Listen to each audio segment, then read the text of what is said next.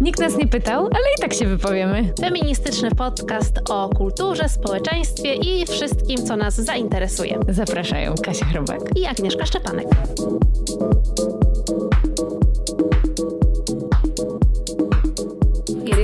Dzień dobry, drogie słuchaczki, drodzy słuchacze, drogie osoby słuchające. Dzień dobry. Witamy Was w walentynki. A tak, bo w sumie usłyszycie nas walentynki, jeżeli jesteście osobami, które z niecierpliwością wyczekują każdego odcinka. Tak się złożyło, że rzeczywiście dopiero się mogłyśmy teraz spotkać i stwierdziłyśmy, że skoro premiera wypada tego odcinka w walentynki, no to będzie walentynkowy temat. No bo dlaczego nie? No lubimy takie zbiegi okoliczności. Tak. I mamy dla Was dzisiaj taką rozkminę przygotowaną. Oczywiście nie bójcie się, będzie wielowątkowa i chaotyczna. Więc w całej... No to możecie zawsze liczyć. The best of. A temat też jeden z naszych ulubionych, więc tak. Tym bardziej.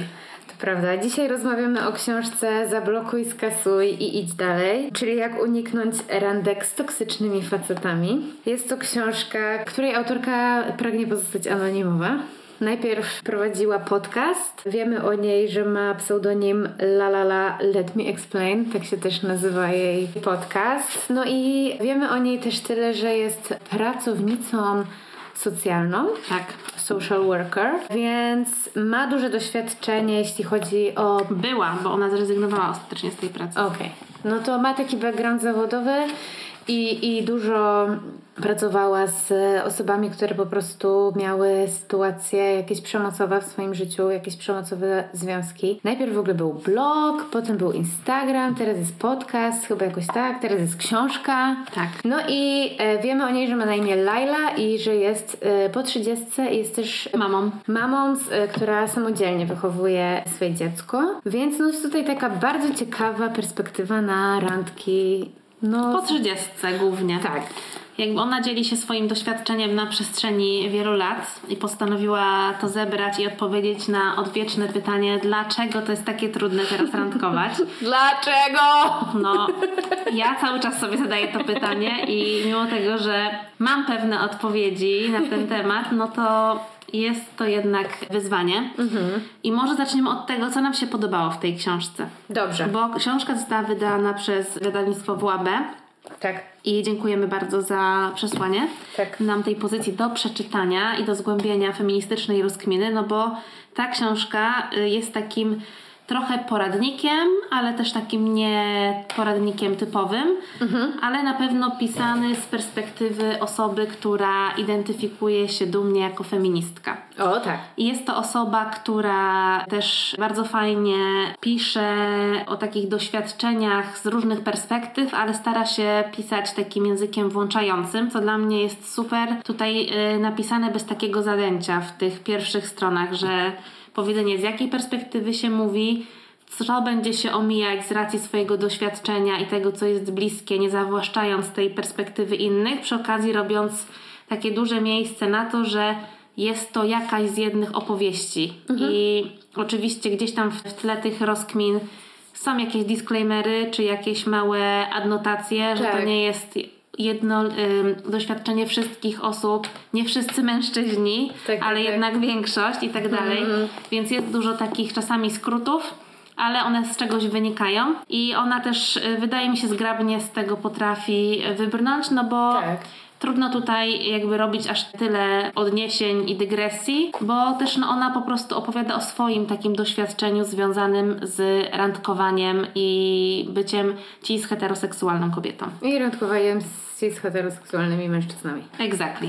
Więc to wydaje mi się na plus, że nie uważamy, że to jest oczywiste, z jakiej perspektywy piszemy tę książkę, tylko traktujemy naszą perspektywę jako jedną z wielu i to jest jakby gdzieś tam taki, wydaje mi się, przykład takiego feminizmu intersekcjonalnego, że po prostu pokazujesz, z jakiego miejsca przemawiasz, że to nie jest miejsce w centrum. Wiadomo, że gdzieś jest to mainstreamowa narracja do której ona się też odwołuje, że jednak te książki, seriale i filmy są trochę biją nas po głowie tymi obrazami miłości bezlitosnymi i jakby ciężko wyjść z pewnych obrazów i myślę, że jest to gdzieś tam na pewno wyzwanie pod tym względem, ale no jak mówię, jest to takie włączające doświadczenie. Tak, i bardzo jest fajna jej perspektywa też i o tyle ciekawa, że no ona nie jest biała.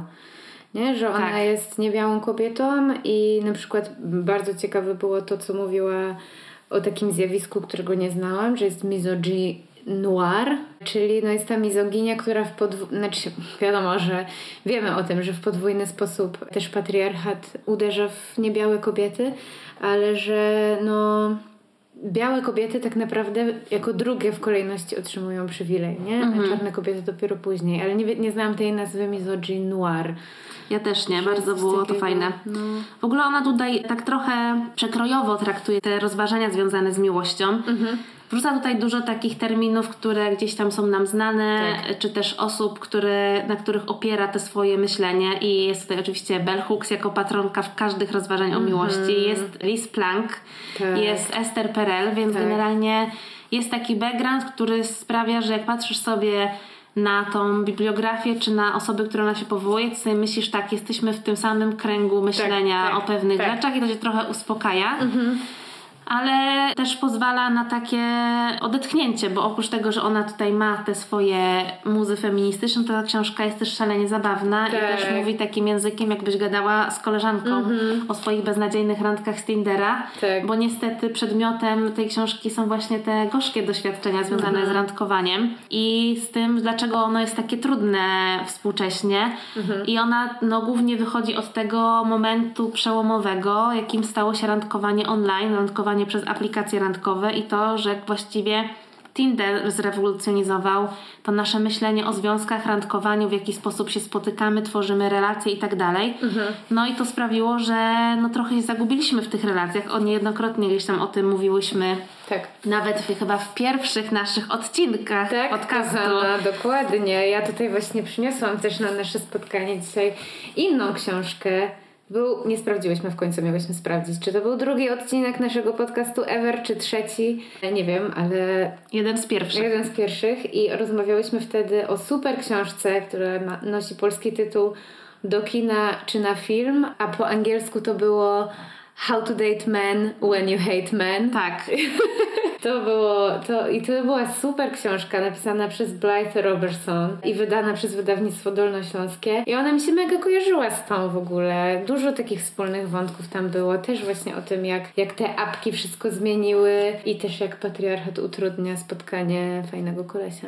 Tak, no bo oprócz tego, że na sam początek warto od razu przerzucić potencjalnego kandydata przez feministyczne sito, żeby po prostu przestać tracić czas, no to ona też, co dla mnie jest dużą zaletą tej książki, daje duży taki fokus na to, że stawianie na siebie jest zawsze najlepszą strategią i na to, czego my potrzebujemy, żeby siebie słuchać, żeby nie lekceważyć tak zwanej kobiecej intuicji, która w takim powszechnym mniemaniu uważana jest za jakąś po prostu dziwną, niewiadomą, coś, co wmawia nam się, że jest zawodne, ale z drugiej strony magiczne i że po prostu powinnyśmy zaufać temu, co nam mówi, czy nie wiadomo, jakby nieważne skąd to jest, czy to wiąże się z naszymi doświadczeniami, czy z przekonaniami, jeżeli coś w nas krzyczy red flags, po prostu ucieczka, ewakuacja, to może jednak warto temu zaufać. Tak, albo przynajmniej zachować ostrożność. Dokładnie.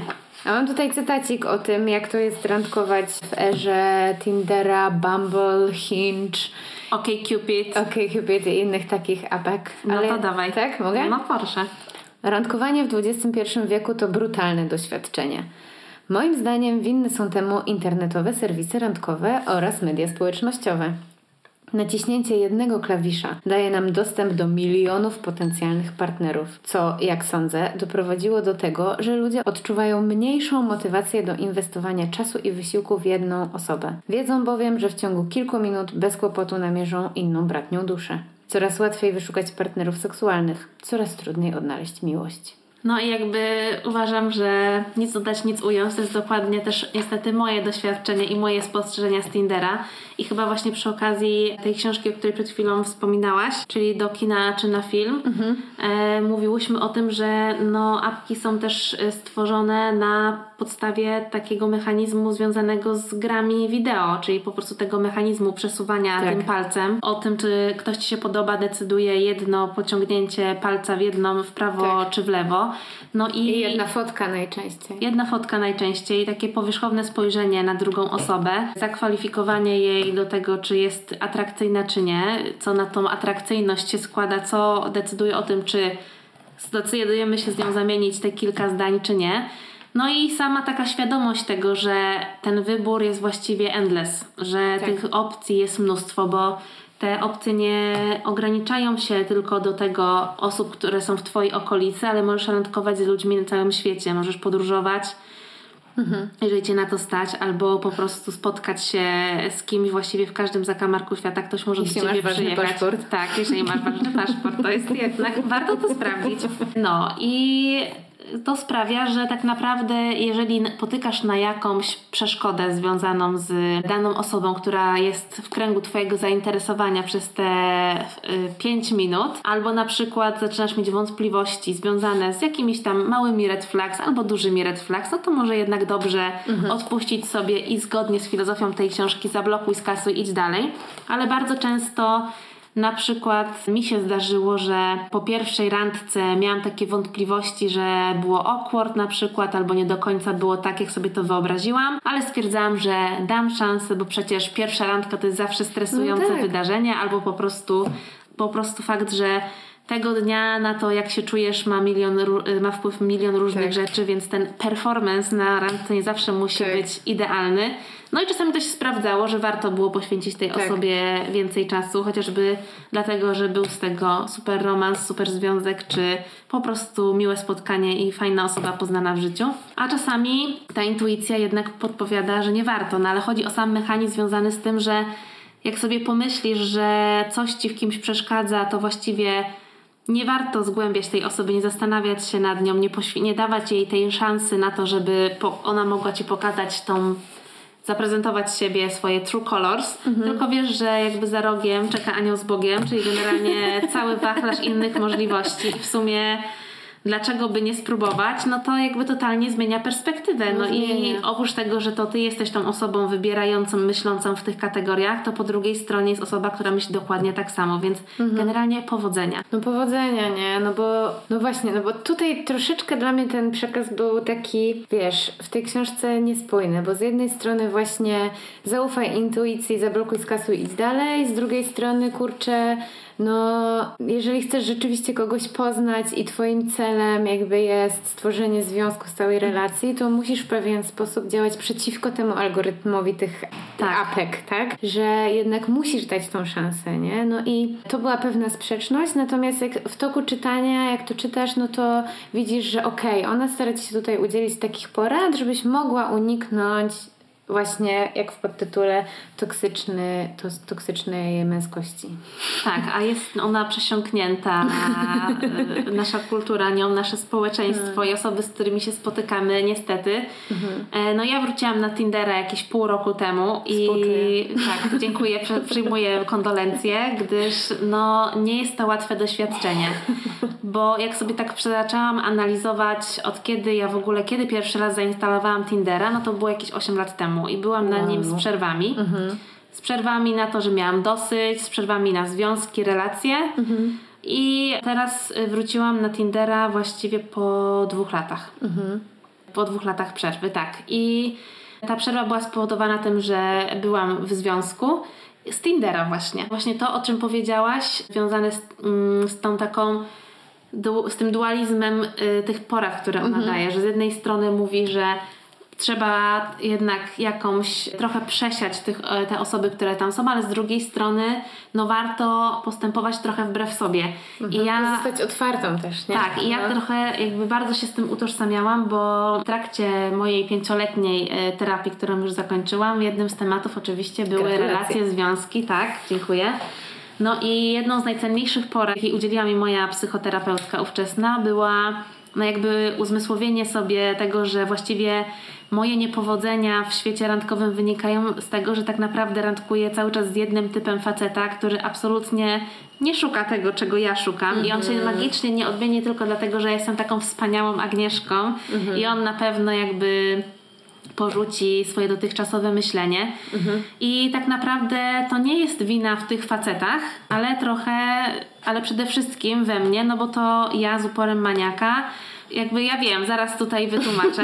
Bo ja zrobiłam minę. Tak, szukam czegoś, czego ci mężczyźni nie są w stanie mi w żaden sposób zaoferować. Ej, i czekaj. I moja terapeutka powiedziała mi wtedy coś, co spotkało się najpierw z moim bardzo dużym uporem i takim, że absolutnie nie. To, że powinnam w ogóle zrobić totalnie odwrotną rzecz, czyli spróbować umówić się z kimś, kto na pierwszy rzut oka w ogóle mi się nie podoba, dać szansę w ogóle totalnie innemu typowi mężczyzny i zobaczyć, co z tego wyjdzie, nawet w ramach eksperymentu. Że to nie musi być tak, że ja muszę się tego uczepić i robić wszystko totalnie na odwrót. Chodzi o to, żeby pozwolić sobie wyjść z pewnego schematu i zobaczyć, co może z tego wyniknąć. Jakby jak mogę inaczej spojrzeć na osoby, które totalnie jakby są, odrzucam z jakiegoś powodu i zacząć się zastanawiać, dlaczego to robię. No i tak poznałam wspaniałego chłopaka, z którym byłam przez 1,5 roku i był to wspaniały czas w moim życiu. Chociaż nie jesteśmy już razem, to uważam, że jest wspaniałą osobą. Mam nadzieję, że jest super szczęśliwy i że znalazł to, czego szukał. Ja też się bardzo dużo przez ten związek nauczyłam i trochę jakby zmierzam do tego, o czym rozmawiałyśmy wcześniej i na co też zwrócono uwagę wcześniej, jeżeli chodzi o recenzję tej książki, czyli Marta Niedźwiecka napisała, że dla niej ta książka wszystko super fajnie, ale trochę jest za bardzo takiego myślenia, że wina nie jest tobie, to oni. No. I wiem, że czy dobrze odczytam, że ty połączyłaś te kropki związane z tym, że moja terapeutka zastosowała wobec mnie taki mechanizm, że to ja, a nie oni. No jakby trochę może it's both of us. W sensie do tanga trzeba dwojga. Trochę oczywiście. Ty, trochę oni. Ale ja chciałam ci przerwać, że ej, czy nie słuchać za głośno pralki?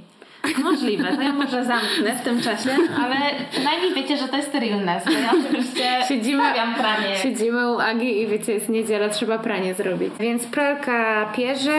Ale ja tylko jeszcze chciałam do tego wrócić, że ja też miałam taki opór związany z tym, co powiedziała mi moja terapeutka, ale wiesz, co mnie przekonało do tego?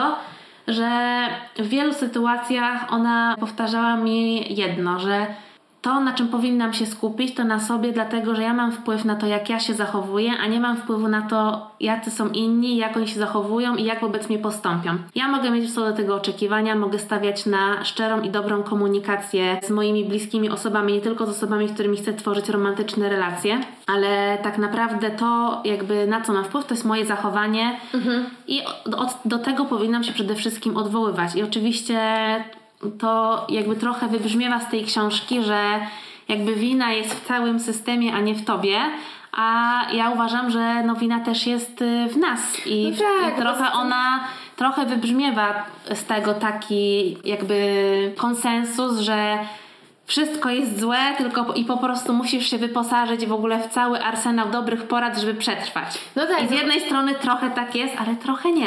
No wiesz, ona pisze, nawet na okładce jest to nie ty, to oni, a z drugiej strony ona jednak pisze książkę z radami dla kobiet, co my możemy zrobić, żeby jednak ustrzec się lub żeby zmienić trochę tą tę kulturę i być może wychować pokolenie chłopaków, którzy będą się zachowali inaczej. No tak, no w końcu powołuje się na Bell Hooks, więc jakby trochę zawierzamy jej, że pewne rzeczy, które nie są wprost powiedziane, no ale też trochę nie o tym jest ta książka, tak? Więc z jednej strony spoko, ale no jednak trochę miałam taki czasami alert, że no nie do końca to jest tak, że możemy całą tą winę na innych przełożyć, bo według mnie to jest też taka pułapka związana z tym, że ona z jednej strony mówi, że zawsze warto stawiać na siebie, warto pracować nad sobą, ale z drugiej strony takie myślenie, że to jest wina całego świata, tylko nie twoja, zwalnia nas trochę z takiej pracy nad sobą, bo to nigdy nie jest tylko tak, że wszyscy inni są źli i właśnie to też wydaje mi się, próbowała mi przekazać moja terapeutka, że warto, że to jest bardzo łatwe ulec takiemu myśleniu, że spotykają mnie cały czas złe rzeczy, że cały czas spotykam złych mężczyzn i że w ogóle jak to się dzieje. I oczywiście przez scrollowanie Tindera i maczowanie się z kolesiami, którzy gdzieś tam odpowiadają na różne jakby... nie wiem, może to jest złe określenie, na różne... Jakby staram się bardzo różnorodnie do tego podchodzić i czasami wychodzić ze swojej strefy komfortu, a czasami gdzieś tam po prostu posługiwać się prostym kryterium. Uważam, że jest przystojny. Ale przynajmniej nie robię już na przykład tego, bo Tinder ma teraz taką opcję, że możesz zaznaczyć, czego szukasz. Aha. I tam stały związek, jeszcze nie wiem, czegoś na krótko i na długo. No i to, co mogę sobie zrobić, to od razu powiedzieć on the left, że jak ktoś powie, że jeszcze nie wiem, to ja dziękuję, bo ja na przykład już wiem, czego ja szukam. No i nie? Pięknie. I już jesteś trochę do przodu. I sito zaczyna działać. No umówmy się, że da się znaleźć do fajnego partnera. Ty już znalazłaś? Chociaż być może ten jakby związek nie był na zawsze. No trudno, zdarza się. Ja znalazłam też fajnego. Mam nadzieję, że na zawsze. Też, no, słuchajcie, mam męża z Tindera, da się, potwierdzam. Ale umówmy się, że trzeba najpierw tonę gnoju przerzucić. No trzeba, potwierdzam, ja przerzucam cały czas. Żeby znaleźć perłę. No więc jest to sito, więc sito w dłoń. I co mamy? Na pewno tych, którzy już wiedzą, że są gotowi na stałą relację, otwarci, a nie zobaczymy. Tak. Jak przejdziesz casting. Tak. Dzięki. Druga rzecz, to co doradza właśnie tutaj autorka książki, no przesiać ich przez to feministyczne sito, tak? Powiedzieć, jestem feministką, przyznać się, zobaczyć jak na to powiedzieć dumnie. Albo można po prostu zapytać o proste rzeczy, czy na przykład wkurwiacie luka płacowa, jeżeli chodzi o zarobki mężczyzn i kobiet. Czy uważasz, że równość płci to jest po prostu podstawa twojej egzystencji i coś, co w ogóle nie spędza ci snu z powiek i nie musisz powiedzieć tak, ale. No i czy po prostu jesteś osobą, która lubi rozmawiać na różne tematy. No bo... Czy mamy już równość płci na przykład? Takie na przykład. Podchwytliwe pytanie, tak zwane bomba. Tak, albo możesz po prostu zapytać, czy chcesz dołączyć do misji obalenia patriarchatu. Jeżeli powiesz, że tak, no to możesz generalnie się oświadczyć. Jak powiesz, że już dawno dołączyłem, to się oświadczasz się. No, ale tak serio, to randkowanie na Tinderze jest też mega trudne, ponieważ ja w ciągu ostatniego miesiąca natrafiłam na 2 boty. W ciągu tego pół roku od zainstalowania aplikacji trafiłam na 2 osoby, które próbowały naciągnąć mnie na zainwestowanie w krypto albo w jakąś giełdę. Na szczęście bardzo szybko się zorientowałam, nie klikałam w żadne linki, no, ale jak ktoś zaczyna mówić, że hobbystycznie tam lubi inwestować, czy jakieś tam inwestycje, giełda, bla bla bla, jakieś gówno i czy ja coś na ten temat wiem. Ja mówię, że nie, w ogóle mnie to nie interesuje. No to mogę ci coś na ten temat powiedzieć. Ja mówię, dobra, kiedyś może. No i jak po pół godzinie ktoś wraca do tego tematu i mówi, że dzwońmy się, wprowadzę cię w temat. Nie, to zablokuj, skasuj. Tak, i idź dalej. Masz może 1000 złotych wolne, bo zaraz możesz mieć z tego 4000. I sobie mówię, bloka. Także tak jeszcze się zdarzają, więc należy być bardzo czujnym i czujną. No, pamiętajmy też o incelach, którzy tam się umawiają z dziewczynami, a potem wylewają na nie wór pomyj. Tak, no wiadro. Ja ostatnio spotkałam też takiego, zostałam nazwana workiem na spermę, więc tak jeszcze się dzieją i to właśnie wyszło przez to, do czegoś w trakcie rozmowy, na szczęście krótkiej, nie zgodziliśmy się, wywiązała się z tego taka mała dyskusja, która skończyła się bardzo źle. No też trzeba być uważnym na wymianę, przechodzenie na inny typ komunikacji, czyli bardzo często chodźmy z tego Tindera, pogadajmy gdzie indziej. Ja na przykład nie wymieniam się mediami społecznościowymi, do czego zachęca autorka, bo dla mnie z kolei to jest bardziej prywatne niż danie komuś numeru telefonu. Nie wiem, może ja źle myślę, może to jest po prostu kwestia tego, że ja w Stanach ja właśnie nie, bo dla mnie, no nie wiem, jakoś tak od razu można by się dowiedzieć, jak mam na nazwisko, że nagrywam podcast i generalnie zobaczyć, co lubię i czasami co wrzucam. A jak masz ten numer telefonu, wiadomo, że można jakoś tam wystalkować, bo kiedyś mi się zdarzyło, że chłopak ode mnie wziął na imprezie numer telefonu i na drugi dzień mi napisał, że słucha mojego podcastu. Ja powiedziałam, what the fuck, nie? Powiedziałam ci, jak mam na imię i dałam ci numer telefonu i to było bardzo awkward, więc... Nie, no to jest podobno na dzieci nieproste takie stalkowanie. Generalnie nie zmierzałam, tylko do tego, że warto uważać, ponieważ mi się zdarzyło w ciągu ostatnich 2 miesięcy, że po takiej wymianie dostałam po prostu zalew dickpików. Oh no! Było tylko zablokuj, zgłoś i to po prostu było in your face. Po prostu jakby ja nawet nie poprosiłam o to. Nie zamawiałam tego kutasa, proszę go zabierać stąd. Ja tego nie chcę. Nie. Absolutnie nie. O nie, przykro mi stary. No, więc książka z jednej strony była dla mnie takim, że totalnie potrafiłam relate i te wszystkie typy ruchaczy rozpoznałam tutaj bez problemu, to jednak miałam takie, że jakby it's too real. Ale bardzo mi się, dużo było tutaj śmiesznych takich tekścików, nie? Mi się bardzo podobało na przykład to, że wciąż umawiamy się z facetami i to dowód na to, że orientacja seksualna nie jest wyborem. Tak. Także jest tutaj, mam parę wynotowanych śmiesznych cytacików. A za ananasem jest chyba twój ulubiony? A tak, strona 177. Zapiszcie. Tam jest najpierw taki rant o tym, że, bo ten rozdział się nazywa czy warto zaburzać równowagę kwasowo-zasadową swojego organizmu. Tak, jest też o chorobach wenerycznych, więc to są w ogóle propsy za takie rzeczy. Więc tam jest dużo właśnie o zdrowiu, seksie z nieznajomymi albo z osobami, które mało znamy. No i też jest taki rant o tym, ile jednak dziewczyny poświęcają czasu na to, żeby się przygotować na randkę, że ta depilacja, te balsamy, kremy, a tam makijaż i oprócz kasy to czas. Tak, i tak dalej. A faceci, jakby best I can do to użyć wody po kolońskiej, nie? Po prysznicu. Jeszcze jak prysznic był, to super. I tam jest coś takiego, że my to wszystko, a ich kutasy pachną jak kutasy, a nie jak ananasy. No. Jezu, kocham ten złowieszczy uśmieszek, Kasia. Kurde, it's funny because it's true. No więc tak, jakby myślę, że standardy powinny być ustawione troszeczkę wyżej. No tak, troszeczkę tak. Przynajmniej na poziomie ananasa. Tak, i a propos tych standardów, to ona właśnie mówi, że absolutnie nie porzucaj poprzeczki, którą sobie postawiłaś w jakimś momencie tylko dlatego, że jesteś na tym Tinderze i opadają ci już ręce, że są pewne takie rzeczy, których nie warto odpuszczać, tylko dlatego, że chcesz być z kimś w związku. I podoba mi się też to, że ona tutaj bardzo często zauważa i powtarza jak mantrę, że naprawdę lepiej być samą niż być w związku dla samego związku. Ostatnio miałam taką wymianę z kolegą, który czyta z kolei książkę o miłości Małgosi Halber, tak? Dobrze mówię? Halber? Tak, Halber. Halber i Drędy? Tak. Pozdrawiam Bartka.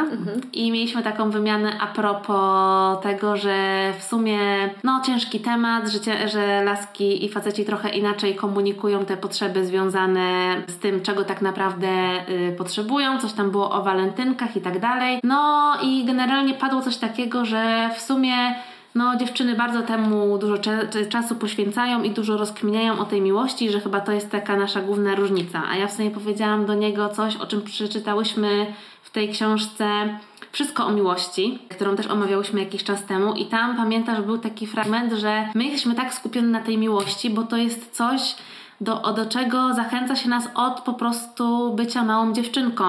Ten przekaz związany z tym, że musisz kogoś znaleźć, że miłość jest sensem twojego życia, że musisz znaleźć tego jedynego, swoją drugą połówkę, że po prostu to, że pójdziesz do ślubnego kobierca i książę na rumaku po ciebie przyjedzie i do tych wszystkich twoich ulubionych bohaterek z bajek Disneya i nie tylko, to jakby to jest taki przekaz, który mówi tak, że to jest ten temat, nad którym musisz bardzo dużo poświęcić czasu, że to jest sens twojego życia, że oczywiście możesz już teraz być kim chcesz, ale przede wszystkim szukaj miłości, nie? Więc myślę, dużo na ten temat rozkminiamy, bo ciągle ten temat się przewija, jest związany z naszym życiem i coraz więcej rozmawiają też o tym nie tylko same kobiety, ale mężczyźni między sobą zaczynają definiować w ogóle, co to znaczy być mężczyzną i jakby w sumie czego oni szukają, o czym możemy za chwilę porozmawiać. Tak, możemy. Ale sobie myślę, stary, jakby z czego to wynika? Cała kultura mówi nam, że to jest najważniejsza rzecz w życiu. Każda piosenka o tym jest. Tak, bo z tym jakby też ze względów czysto ekonomicznych jest łatwiej, czy prawnych być w parze, więc ten system jest tak stworzony pod to, Trudno o tym nie myśleć. Ten kapitalizm, Kasia, nie? No wiadomo. Kiedy będzie rant na kapitalizm? Walentynki? Słuchaj, może jeszcze będzie. Czekam, nie mówię nie. Ona na przykład fajnie pisze, że super by było odwrócić jakby to pytanie, że często pada pytanie, no czemu jesteś singielką? Przecież jesteś taka fajna i w ogóle. Jezu, to jest w ogóle moje ulubione pytanie no to... z Tindera. Jak taka dziewczyna może być singielką? Wtedy sobie myślę, co jest no nie tak. No, albo wiesz, te rodziny, te mamy, babcie, ciocie, wujkowie. No czemu jesteś singielką? No to może zapytajmy się, czemu wy jesteście parą? No, dokładnie. Czemu? Why? Explain! No, ale w ogóle no też dodawanie takiego pytania, no jakby co masz na nie odpowiedzieć? No bo jakby, bo jest tyle zjebanych ludzi jak ty na tej aplikacji, no kurde, no jakby serio, co masz odpowiedzieć na coś takiego? Albo nie, bo ja nie jestem taka jak inne dziewczyny, sugerując, że w ogóle wszystkie inne dziewczyny to jest w ogóle zło najgorsze. To absolutnie nie jest dobre tak mówić. Nie jest dobre. A wiesz co jeszcze dodam do tego, do tych wszystkich, bo powiedziałaś bajki Disneya i cały przekaz do dziewczynek i tak dalej. Twój ukochany serial Sex and the City. No tak? No, w którym przyjaźń między kobietami polega głównie na omawianiu efektów randek. Ja się przyznaję do tego, że to jest tough love między mną a tym serialem, więc... Ten serial jest o tym, że możesz być wyzwoloną singielką pod warunkiem, że ciągle randkujesz i gonisz tego króliczka, nie? I uganiasz się za tym świętym gralem, jakim jest związek. Tak, no ale wydaje mi się, że jakby ten serial mimo wszystko jakby dobrze pokazuje ten paradoks, nie? Tego, że z jednej strony jest ta rewolucja seksualna, obyczajowa, feministyczna i tak dalej, ale są takie schematy, wokół których ciągle funkcjonujemy, które sprawiają, że dużo się zmienia, ale jednak nie za bardzo. Mhm, tak. Tak, ten serial to pokazuje. No, więc jakby proszę go nie deprecjonować, to jest nawet ważny tekst kultury. Nawet te najnowsze sezony nie, proszę pokazują, nie ten drogi. Dużo się zmieniło, ale nie za bardzo. Dobra, ale słuchaj, chciałaś zrobić przeskok do tej męskości, tak? Coś tam zaczęłam, żeby ci tak podprowadzić, ale nie wiem, czy nie chcemy tu jeszcze czegoś więcej o tym. Tu najwyżej wrócimy, ale słuchajcie, my tutaj jeszcze przeczytałyśmy oprócz tej książki cały Miesięcznik Znak. Styczniowy. Który ma tytuł Daj chłopaka, takiego chłopaka. Tak, stwierdziłyśmy, że to będzie się idealnie uzupełniać, bo tutaj mamy z jednej strony trochę poradnik, nieporadnik, ale taką Biblię tego, co robić, żeby jak randkować i w ogóle czego unikać. Ale w sumie i warto tutaj sobie powiedzieć, dlaczego to randkowanie jest takie trudne, co już zrobiłyśmy, ale... Wydaje mi się, że to randkowanie jest też szalenie trudne, nie tylko przez to, w jaki sposób się poznajemy, ale też, że mówimy i teraz kwestia tego, czy lubimy używać tego sformułowania, czy nie, jakie ono ma konotacje, czyli tak zwany kryzys męskości, o którym mówi się już dużo od psychologii. Od jakiegoś czasu. Tak, coś się mówi. My parę razy zajrzałyśmy w arkana tego tematu i lubimy go bardzo. No trochę. I tak sobie myślę, że trudno nie połączyć tych dwóch kropeczek, tak. No bo jednak mówimy tutaj z perspektywy cis heteroseksualnych kobiet, które z takimi randkują albo już małżeństwo tutaj uprawiają. Więc wydaje mi się, że no te dwie rzeczy nie pozostają bez wpływu na siebie. No i w tym numerze, który bardzo polecamy i w ogóle polecamy Miesięcznik Znak, który nie tylko jest pięknie wydany za każdym razem i też wspiera polskich ilustratorów i ilustratorki, ale daje takie ciekawe spojrzenie na różne tematy, które gdzieś tam wokół feministycznych również kluczą i nieraz ten Miesięcznik Znak wspomniałyśmy. Ale tutaj jest bardzo fajny wywiad z terapeutą, który pracuje z mężczyznami. Jacek Masłowski? Tak. Który trochę podniósł mi ciśnienie, tak? Ale w jednym momencie, ale generalnie uważam, że jest bardzo fajny i bardzo fajnie przedstawia też tą perspektywę związaną z wchodzeniem w męskie i żeńskie zawody i tym, że on przypomniał, że jeszcze kilkanaście lat temu, jak był psychoterapeutą, to był w takiej mniejszości, że tylko 10-15% mężczyzn wykonywało tę pracę i mówiło się o tym zawodzie jako hobbystycznym, a teraz on jest pełnoprawnym terapeutą, który jakby funkcjonuje w środowisku, ma swoją pozycję, prowadzi warsztaty i terapię dla mężczyzn i o ile kiedyś trudno mu było zebrać taką grupę do pracy, to teraz jakby te terminy są coraz bardziej oblegane. No i super, pytają, wszyscy na terapię, marsz! Tak, mężczyźni o to pytają i potrzebują takiego wsparcia. No i tutaj oczywiście Ilona Klimek, która przeprowadza ten wywiad, podprowadza ten temat patriarchatu, tak. No bo w kryzysie męskości no jest to termin, który oczywiście pojawia się jako ten sztandarowy. No i tutaj pan Jacek mówi, że on nie do końca tutaj może powie popularną opinię, ale on trochę tak, że no w jego takim ujęciu on uważa, że fajnie, że wszyscy krytykujemy ten patriarchat i chcemy tych zmian wszystkich ról, ale że z drugiej strony no kobiety jak wymieniają takie oczekiwane cechy czy postawy wobec swoich przyszłych partnerów czy mężczyzn, z którymi chcą tworzyć relacje, to jednak stawiają na takie wartości czy postawy związane z byciem opiekuńczym, odpowiedzialnym, męskim, silnym i tak dalej, że to są takie jednak wartości związane z kulturą patriarchalną, wobec której walczymy. Mhm. No i tutaj niestety nie został pociągnięty za bardzo ten wątek, a wydaje mi się, że tutaj trzeba zrobić ważny disclaimer, że no patriarchat nie opiera się tylko na tym, że mężczyźni są źli, chociaż w większości tak, bo jako najwięksi beneficjenci są tutaj najbardziej uwikłani, no to jednak my funkcjonując w tym systemie patriarchalnym też jesteśmy patriarchalne, bywamy patriarchalne i no trudno tutaj powiedzieć, że no kobiety są bezwinne, wszyscy jesteśmy w to uwikłani i wszyscy musimy wymyślić inną drogę, żeby żyło nam się lepiej w zupełnie na innych zasadach. A czy on nie pił bardziej do tego, że on by po prostu nie chciał wylać dziecka z kąpielą i że jego zdaniem jednak jakiś wzór męskości jest potrzebny na przykład dojrzewającym chłopcom, tylko może właśnie szkoda, że nie pociągnęli tego dalej, tylko że jakby go pociągnąć bardziej za język albo jakby go ta Klimek może naprowadziła, to jakby doszliby do tego, że tak, jest dalej potrzebny jakby wzorzec męskości, tylko taki nowy troszeczkę, zaktualizowany. Tak, no to na pewno, bo oni tam dalej o tym też mówią i też mówiły o tym dziewczyny, które gościłyśmy bardzo niedawno, kiedy omawiałyśmy raport dotyczący tego, czego potrzebują współcześni chłopacy. Kasia i Zosia, dziękujemy za super rozmowę, było ekstra. Więc jeżeli tego jeszcze nie słuchałyście, no to jakby zapraszamy, bo to fajnie też uzupełni, myślę, ten temat związany z kryzysem męskości nowymi wzorcami. Tym bardziej, że właśnie w tym tutaj wywiadzie, o którym gadamy z Jackiem Masłowskim, ja na przykład mam zaznaczone coś takiego, że no ta Ilona Klimek mówi, że tam niedawno była na kursie małżeńskim. Że i że jako najlepszą lekturę ułatwiającą nam zrozumienie przyszłego męża polecano nam opublikowaną w latach 90. książkę Mężczyźni są z Marsa, a kobiety z Wenus. LOL XD. Tak, więc chyba nie musimy tego dalej rozwijać. To było dawno i troszeczkę jakby jest ta książka już nieaktualna. Myślę, że nigdy nie była, więc jakby proszę ją wyrzucić do śmietnika. No bo ona właśnie tak antagonizuje, jakby nastawia na tą wojnę płci, a my tu potrzebujemy współpracy. Tak. I co dzisiaj jeszcze podobało w tym znaku? No myślę, że ten tekst otwierający w ogóle o tych... Andrzeja Lodera? Tak. O tych jakby korzeniach tego kryzysu.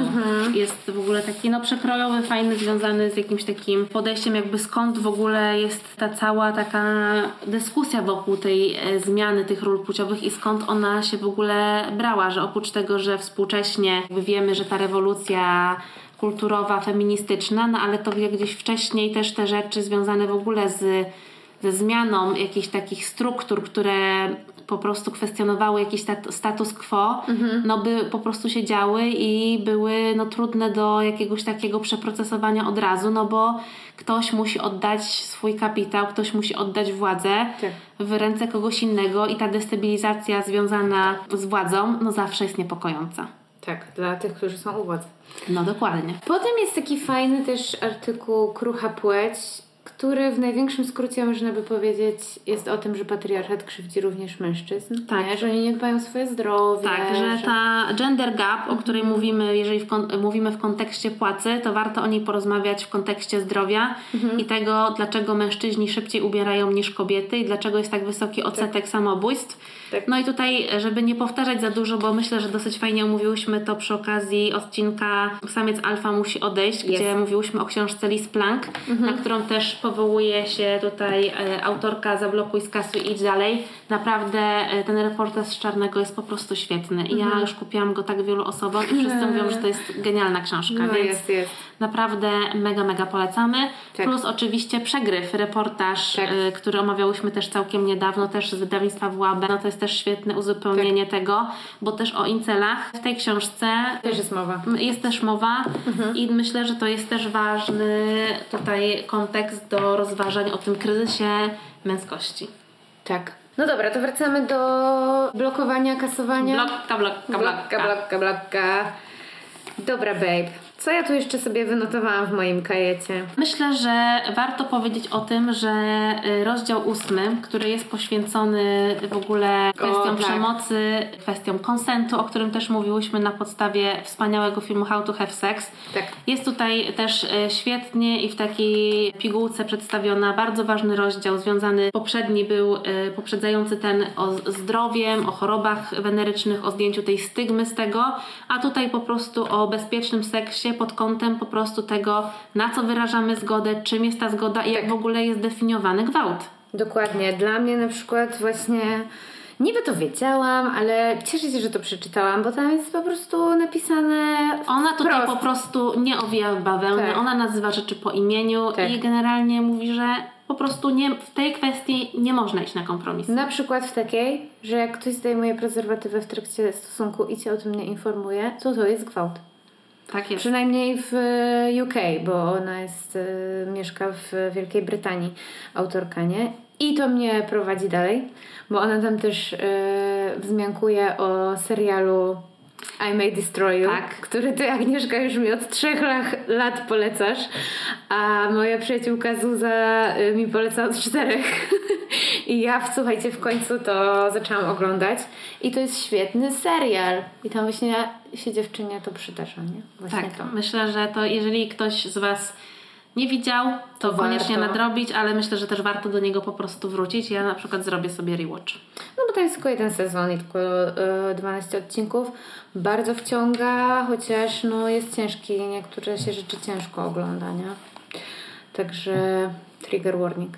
Ale tak, rozdział 8, nie ma na to naszej zgody. Super rozdział w tej książce. Tak, bardzo to jest ważne, żeby po prostu oprócz mieć takiej świadomości jakby, że konsent jest sexy i że warto po prostu rozmawiać będąc razem w sytuacji intymnej, w sytuacji, w której po prostu, na którą się decydujemy i rozmawiać o tym, co nam się podoba, co chcemy robić i też bardzo wydaje mi się ważne jest to, żeby jednak skonfrontować się z tym, czy to, że zgadzamy się na niektóre rzeczy jest efektem tego, że rzeczywiście lubimy taki seks, czy uważamy, że tego się od nas oczekuje, żebyśmy lubiły taki seks, żebyśmy podchodziły na przykład podduszanie. Tak, podchodziły w kategorię kobiet wyzwolonych, które są gotowe na wiele rzeczy, które lubią eksperymentować, są odważne i są po prostu dobre w łóżku. I myślę, że tutaj ona pisze w taki sposób, że wiele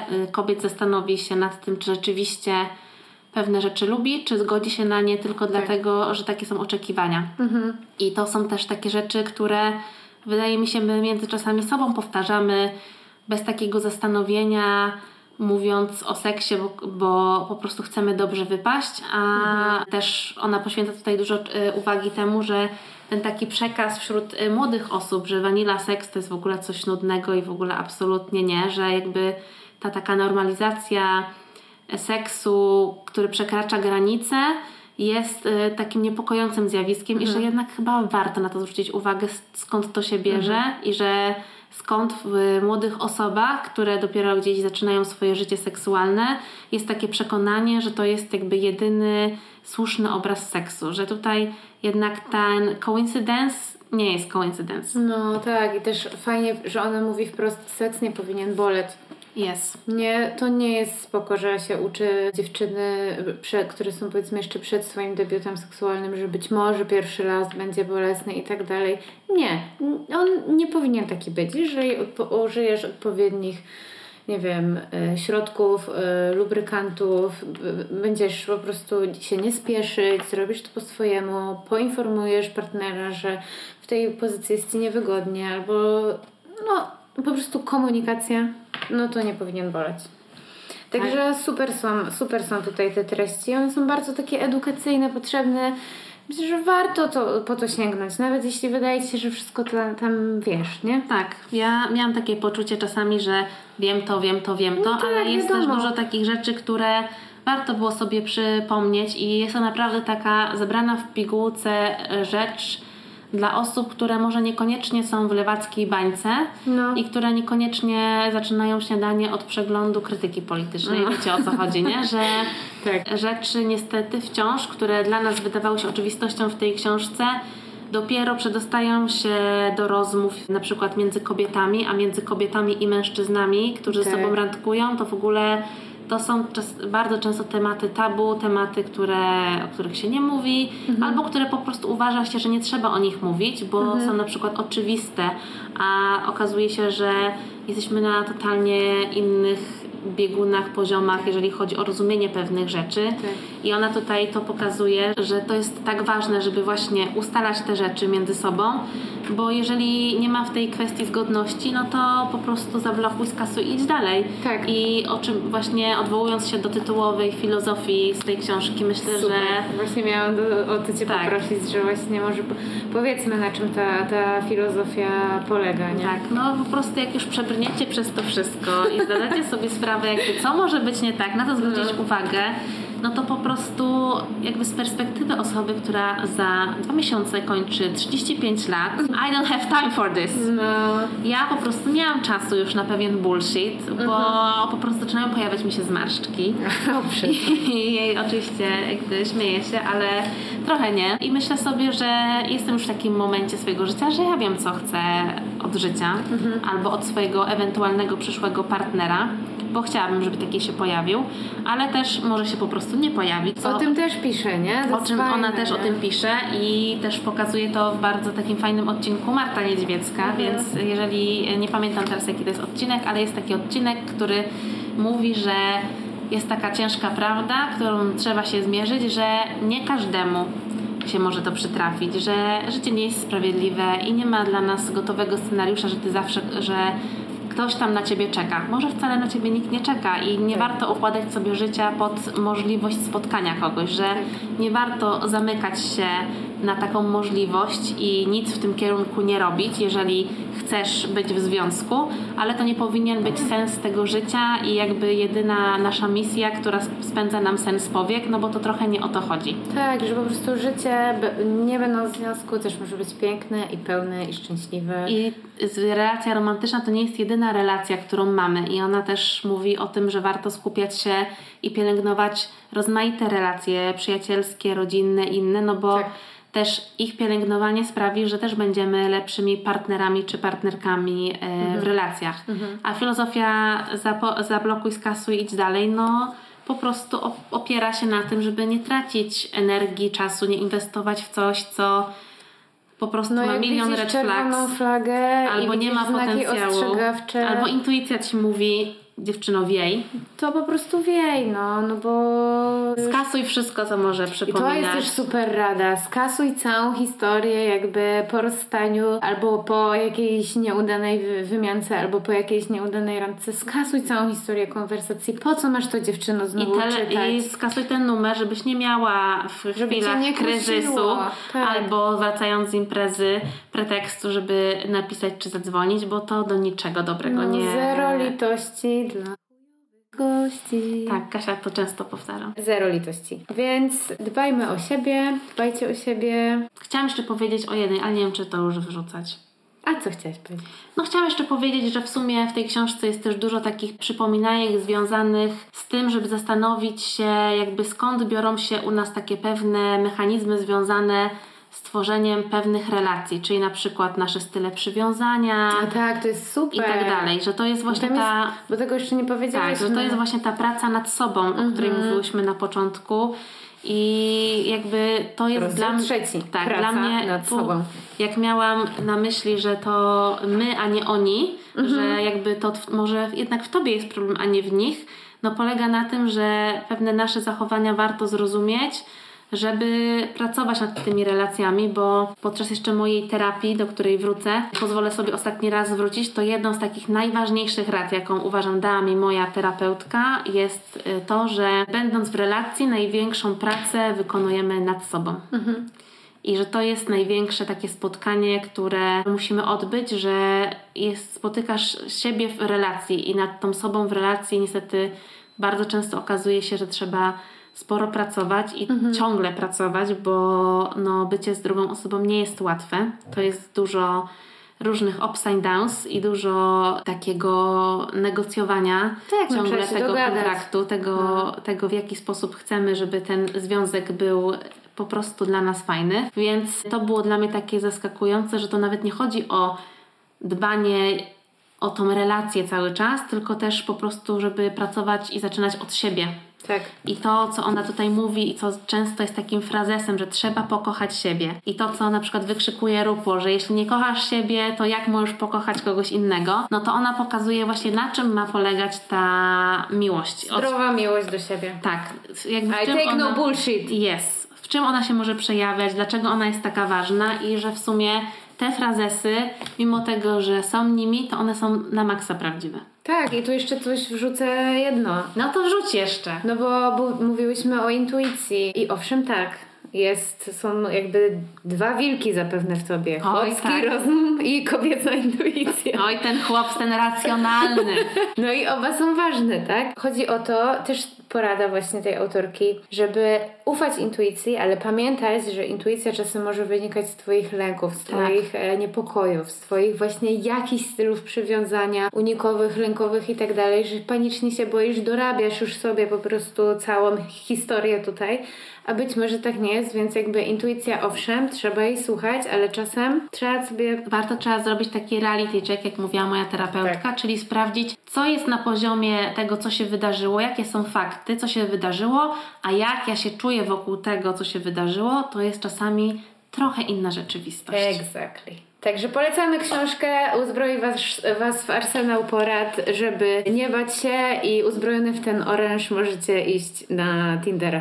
Poszukiwać miłości, a walentynki życzymy przede wszystkim miłości do siebie, i do swoich przyjaciółek. Tak, do siostrzeństwa, do wcielania idei siostrzeństwa w życie, ale też do mężczyzn, bo na pewno są fajni mężczyźni. No tak. Ja mam wiele relacji, obecnie nieromantycznych, ale z mężczyznami, które uwielbiam. No i super. No i pozdrawiamy. Tyle. Pozdrawiamy. To pa. To pa. Nikt nas nie pytał, ale i tak się wypowiemy. Feministyczny podcast o kulturze, społeczeństwie i wszystkim, co nas zainteresuje. Zapraszają Kasia Chrobak i Agnieszka Szczepanek. Producentem podcastu jest Estrada Poznańska. Wszystkie odcinki znajdziesz na estradapoznań.pl.